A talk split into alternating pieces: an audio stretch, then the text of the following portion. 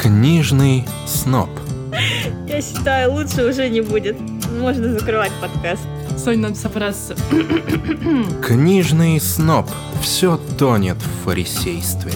Только. Рюмка водки на столе. Около литературный подкаст «Книжный сноб». Все, давай еще раз хлопнем по рюмашке. Без всяких разгонов. Всем здравствуйте. С вами Соня и Таня, это подкаст «Книжный сноб». Мы снова с вами. мы очень надеемся на то, что мы снова с вами. Итак, Таня, расскажи мне, пожалуйста, о чем будем говорить, что ты прочла за это время? Вот так прям сразу, да, от чтения. Без всяких разгонов.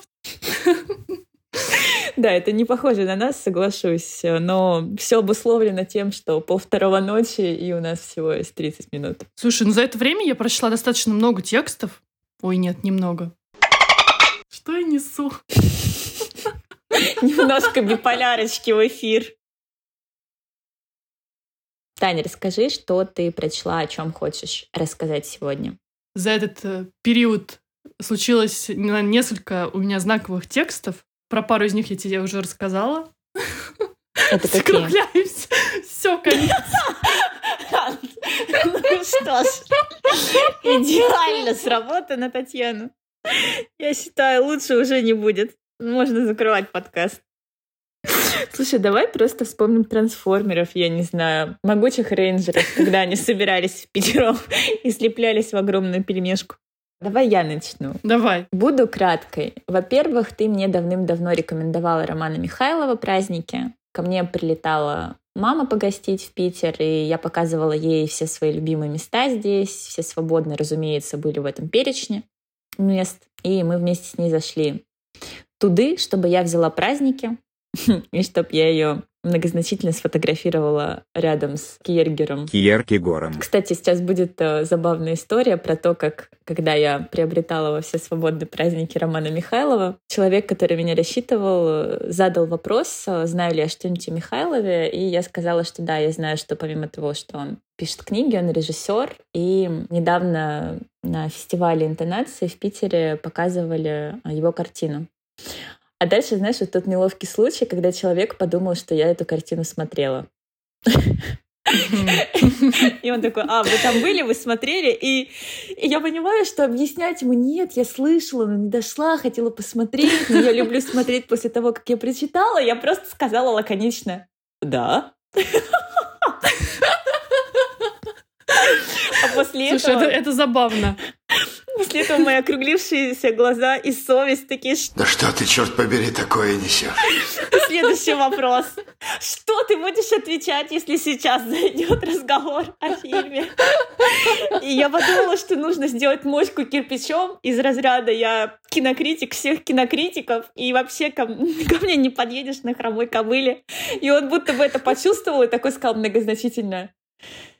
Да, хорошая работа, конечно. Мне казалось, что я смогу сказать, извините, я не знаю, зачем я это сморозила, мне очень стыдно, я не хотела вас дезинформировать, но мне было уже так неловко, что я под одну подмышку схватила книгу, под другую маму, иритировалась на скоростях вселенной. Если этот человек будет слушать, прости меня, пожалуйста. Более того, я все еще не посмотрела фильмы Михайлова. Но когда я читала второй его рассказ, я поняла, что это есть э, сценарий. Ну, по сути, наверное, именно на основе этого рассказа строился сценарий и сам фильм. Но если говорить о праздниках Михайлова, для меня, конечно, знак качества издательства, в котором эта книжка издана, это мой любимый индивидуум, да и твой тоже. Вот. Да. И Михайлов, конечно, меня ну, поглотил абсолютно, абсолютно заворожил. И у меня есть, конечно, ощущение, что все эти рассказы связаны, ну, помимо того, что топосом, хроносом, это там условные, условное безвремени 90-х нулевых, а, и при этом все персонажи связаны, назовем это сомнологически. Сон — это такая своего рода зеркальная стена, за гранью которой либо эскапизм, либо переход в инфернальщину и... Я ничего не понимаю вообще.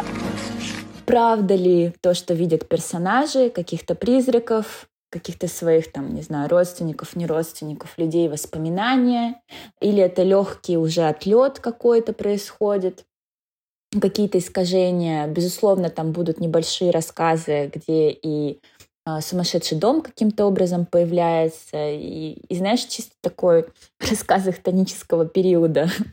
вот в мифологии есть такой период хтонический, где есть а, чудовища первозданные, условные.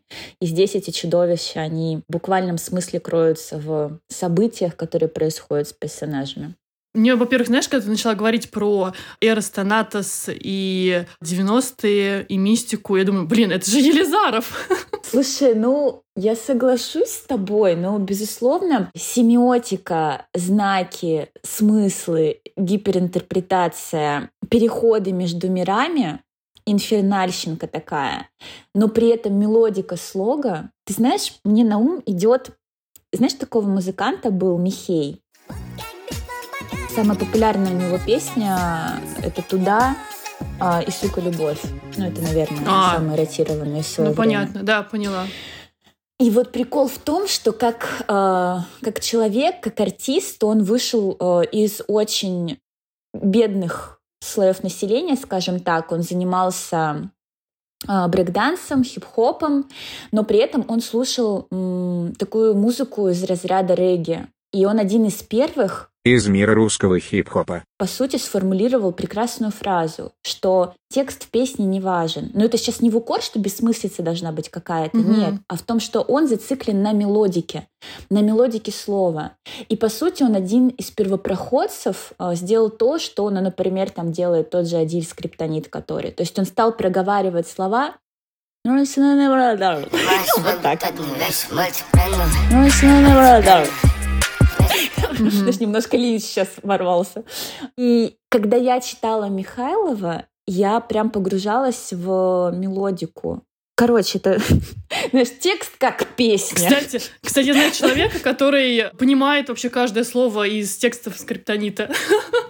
Уникальные люди, такие, такие существуют. Ну, я к тому, что синтаксически, не знаю, чисто с фонетической точки зрения, язык для меня максимально прекрасный у Михайлова.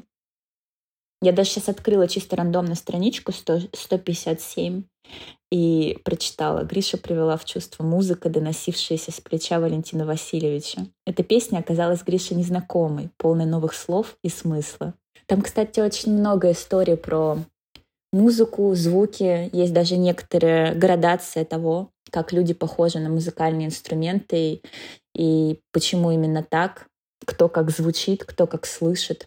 Короче, если честно, если бы мы условно сидели сейчас на семинаре по интерпретации текстов, я бы там просто утонула и получила какое-то истинное наслаждение.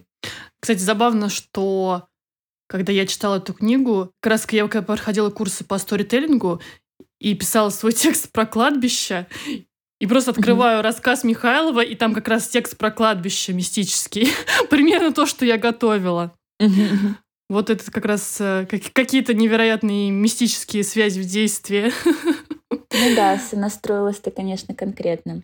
А помимо праздника, что ты еще у Михайлова читала? Собственно, я больше ничего не читала. Я просто знала, что как раз в подписных изданиях... Вообще-то во все свободны. Называется «Ягоды», но она как-то прошла мимо угу. меня. Хотя это было топ, э, в принципе, их магазина, который держался продолжительное время. Я как-то приметила себе, думаю, вот надо как-то почитать. И просто смотрю, что выходит новая книга. И думаю, ну блин, ну все, надо не упускать момент и, наконец, пристраститься к творчеству. А вот. И, э, не знаю, как-то сразу, ну сразу поняла, что это мое. Забавные и интересные тексты. У меня есть ощущение, что Блин, короче, когда тебе что-то очень нравится, ты максимально бессвязно и несуразно рассказываешь об этом. Поэтому, если вы... Про конкретно меня? Нет-нет-нет, я про себя, про то, что мне так много всего хотелось сказать. Какие-то фрагменты зачитать, Не знаю. Я, я могу сказать, что мне очень хочется действительно посмотреть э, фильм, потому что я тоже ни один фильм не смотрела. Мне очень забавно, потому что о той книге, которую ты рассказала, и, в принципе, о романе Михайлове, он э, напрямую связан э, с моим текстом, потому что я хотела рассказать об Але Горбуновой и ее новой книге «Ваша жестян- жестянка сломалась», потому что в этом тексте появляется сам Роман Михайлов. Вот это поворот! Неожиданным Да. образом. Мне об этом тоже написала моя подруга. Она работает в «Перемен» независимом книжном Новосибирске. И мы учились с ней вместе на филфаке. И она мне сказала, господи, срочно, срочно читай. Это абсолютно неземной текст. Я хочу до него добраться, Тань. Я буду ползти. Ну, в принципе, э, не знаю, Алла Горбунов уже, наверное, я года три, наверное, читаю. Э, Первая была книга «Конец света. Моя любовь». В свое время он мне произвел какое-то невероятно магическое воздействие, потому что очень мало книг, которые я действительно э, хочу перечитывать или возвращаюсь к ним, а там конкретно отрывок, вот э, э, конец книги заканчивается рассказом э, «Память о рае». И там просто настолько Мгм. фантастический текст, которым я возвращалась, и до сих пор, мне кажется, возвращаюсь. Он настолько невероятно написан вот об об этом определенном чувстве рая и э, стране чудес. И что, в принципе, у человека есть вот это вот э, определенное чувство, сейчас будут возвышенной материи, то, что все, в принципе, творчество Горбуновой, как она сама пишет, это такие экспериментальные опыты душевного человеческого и каких-то супер возвышенных материй. Это чувство рая, это определенное, ну, у каждого человека свое, такое воспоминание, э, наверное, из детства, что-то светлое, что-то прекрасное, что-то, с одной стороны, земное, с другой стороны, неземное. И э, конец книги, она пишет про то, что в человеке живут двое. Один вот из страны чудес, и другой э, человек, который его пытается вытеснить, который живет в социуме и пытается... Сейчас будет очень тяжело это высказать. Не знаю, я все прекрасно понимаю, о чем ты говоришь. Мне еще очень хочется добавить, что у Михайлова стремление тяготение краю, Мгм. причем край как будто доступен именно как раз тем людям, у которых то о том, о чем говорит Горбунова, о чем говоришь ты, пытается одна личность внутри вытеснуть вторую, когда именно земная приземленная часть максимально овеществленная в социуме из- изгоняется. Слушай, да, да, это прям... э, Это действительно... к это детству. то же самое, что и Горбунов. Я думаю, в принципе, они, наверное, хорошие друзья, потому что они говорят об одном и том же, только немного разными словами. Вот, и у Да, Горбунова еще такой... персонажи у Михайлова вспоминают детские фрагменты. И один из героев вообще возвращается в конкретное место, чтобы, как в детстве, есть булочки, пить кефир, дожидаться, когда пройдет электричка, и конкретный усатый дядька-машинист посмотрит на него в кусты, будто бы зная, что он там находится. Мгм. И он будет ждать, уже будучи взрослым, чтобы он снова проехал, чтобы достичь этого состояния. И еще есть трогательный момент, когда она говорит, что когда люди встречаются, и каждый ищет в другом вот этого вот человека из э, страны чудес. Но он где-то там спрятан под корками, и которого тяжело достать. И это, блин, настолько вообще трогательно. И как-то, не знаю, прям бьет в нерв, наверное. Короче, у него такие очень тексты м, залипательные. Вторая книга — это «Лето». Это про ковидное лето 2020 года. Здесь у нас такое восприятие лета как не- нечто фантасмагоричного, лето как жизнь, но прежде всего жизнь в таком плане, включающий в себя и смерть, например, и перерождение. И, в принципе, наверное, тексты Горбуновой понравятся именно... Ну, начнем с того, что она поэт, в первую очередь, и очень известна в поэтических кругах. И поэтому ее тексты близко к автофикшену, очень красивому, очень лирическому, и кому нравится автофикшн, естественно, будут в восторге от этих текстов. Хотя я знаю людей, которые Горбунову совершенно не нравится. Привет моему другу Ване, который меня постоянно подкалывает. Просто его земное я подавила райское, вот и все. Ну, это близко действительно людям, которым нравится автофикшн. У меня есть классная история про то, как как раз в ковидное время все активно проводили зум-встречи, и я попала на встречу поэтическую, где была Васякина, где была Горбунова, и я послушала в зум-трансляции в прямом эфире их стихи. Это было прекрасно. Здорово. Я, кстати, также, по-моему, случайно попала на конференцию Марины Абрамович в прямом эфире. Святые Иисусе конечности. Господи, это великолепно. Передаю привет Алине, которая недавно перепрочитала, точнее, впервые прочитала мемуары Абрамович «Пройти сквозь стены». Это то, блин, что вообще меня вдохновило на, блин, ведение YouTube-канала. Интересный факт, кстати. А вот еще один интересный факт. Это Шелдон сейчас был. Интересный факт. Так, Горбунова вернулись. Я, кстати, как раз вспомнила, что я была на ее презентации лето. Это был декабрь прошлого года. И очень забавный, забавный был случай. Во-первых, она мне подписала книгу, и там был год 21 исправленный на 22-й. Немного мистики. Почему-то именно на мне ошиблись э, годом. годом происходящего. Вообще, мое видение, знаешь, Горбуновой, когда я увидела вживую, я думала, она такая прям рокерша, панкуха по ее текстам. Но это на самом деле, возможно, и было такое не детство, но сейчас она более такой романтический образ. Но, тем не менее, она очень популярна в среде поэтов, в том числе поэтов э, таких, э, не знаю, мужчин с брюшком 50 плюс. Которые Интересная классификация, раз, Татьяна. Который как раз э, во время конференции решил задать ей вопрос, знаешь, такой прям восторженный, такой встает прям, и просто с него падают штаны. Да ладно!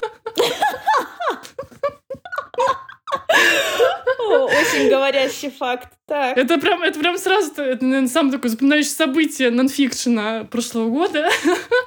Да, поэты, конечно, да, такие люди, специфические. И, конечно, возвращаясь к ее новой книге, не могла я пройти мимо, очень ее ждала. А, Ваша жестянка сломалась. Здесь Грубунова переосмысливает тему а, искусственного интеллекта. Очень такой Интересный тоже текст, и структура интересная. Это такая шкатулка в шкатулке. Переплетаются реальности, переплетаются герои. Достаточно хаотично. В конце это просто поток сознания где даже нет никакой логики, и просто ты должен считать, наверное, какой-то фон, какие-то, какое-то восприятие текста, чем какую-то логику словить.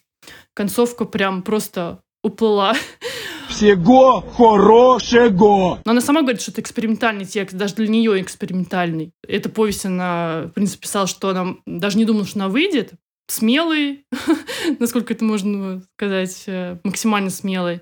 Здесь у нас главная героиня. Во-первых, там даже непонятно, понимаешь, что несколько реальностей, выбирай просто любую. Но смысл в том, что героиня, причем там главная героиня вместо Аллы Грубуновой стала Алиной э, Голубковой. Надевает э, эту клипсу, искусственный Чат интеллект. GPT в действии. Смысл такой, что искусственный интеллект может выдать абсолютную истину нескольким людям, живущим вообще на планете, там, по-моему, 24, в том числе вот эта вот Алина Голубкова. Но как получается, понимаешь, э, что у каждого истина своя, если это коротко подвести. То есть у каждого свое восприятие, у каждого своя реальность, и у каждого своя правда. У кого правда, тот и сильней. Если честно, я вспоминаю Филиппа Дика, его не самый известный роман, по-моему, боже, то ли «Лабиринт 95», то ли что-то такое. Я совершенно забыла название. Лабиринт смерти. История заключается в том, что там персонажи оказываются на, ну, условной летательной какой-нибудь тарелке, оказываются угу. в космосе. Слушай, я не уверена, что кто-то в целом будет читать этот роман, поэтому, наверное, я рискну и впервые как заспойлерю что-нибудь. Ну, в общем, ты пытаешься весь роман понять, кто из них врет, угу. где правда. И по сути у каждого правда своя.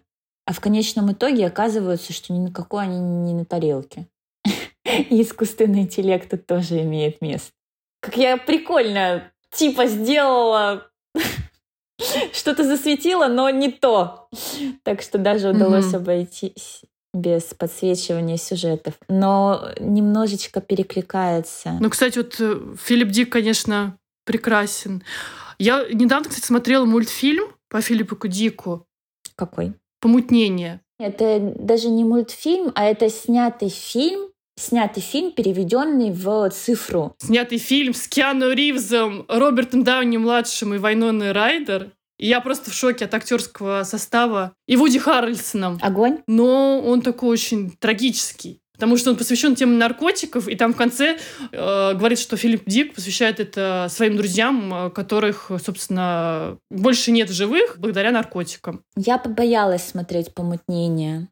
Помнишь, мы смотрели с тобой по следам э, Баджека, когда еще читали э, «Тот, кто полюбит все твои трещины». Да. Как назывался тот фильм мультипликационный? Офигенский. Отмена. Точно, «Отмена». Когда я посмотрела «Отмену», мне порекомендовал кинопоиск «Помутнение». Но я подумала, что смотреть подряд на схожие темы, ну, меня полностью раскатает и ничто не вернет обратно. Угу. Кстати, вышел второй сезон «Отмены». Я вот все к нему подбираюсь и никак не могу подобраться. Я могу еще сказать, что я прочитала «Время убежища» господинова. Просто надо хотя, хотя бы сказать О. несколько слов об этом, потому что это действительно текст очень знаковый, и Блин, оно просто актуальнее некуда. О памяти, о коллективной памяти, о личной памяти. При этом мне просто...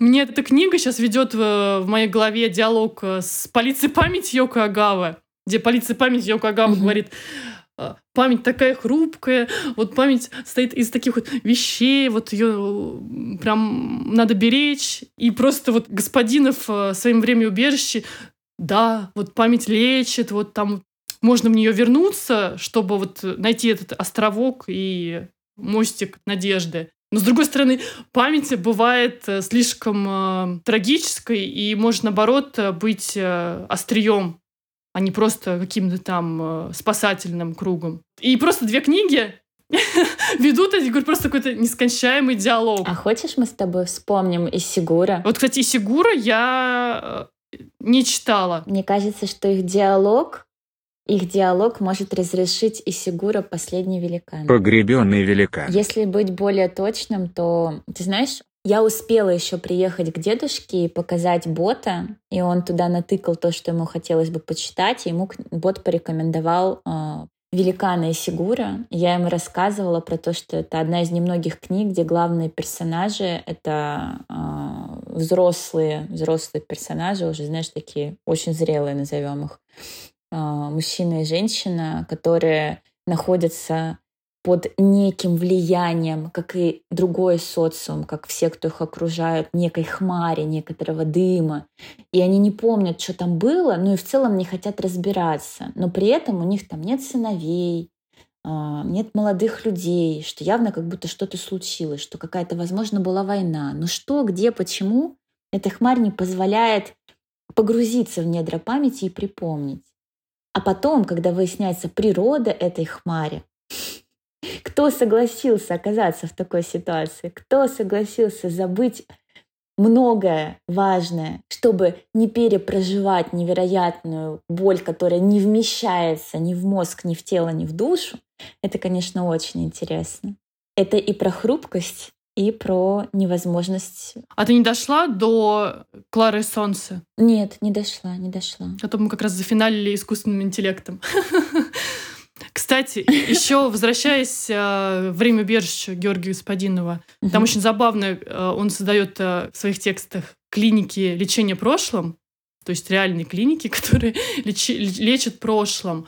И опять-таки очень для меня э, триггерная тема про старческую деменцию, очень много, очень подробно. Угу. Он, конечно, перелопатил очень много источников, и, в принципе, текст очень плотный, очень насыщенный. И просто, ну, я просто готова простить все мои триггеры а, благодаря строчке из моей просто любимой группы, потому что он э, на своих страницах упомянул Eagles, отель Калифорния. Ух ты ж! Dance to remember, Dance to forget. Угу. То есть одни танцуют, э, чтобы помнить, другие танцуют, чтобы забыться. Я просто обожаю эту песню и просто благодарна, что он ставил ее на своей странице.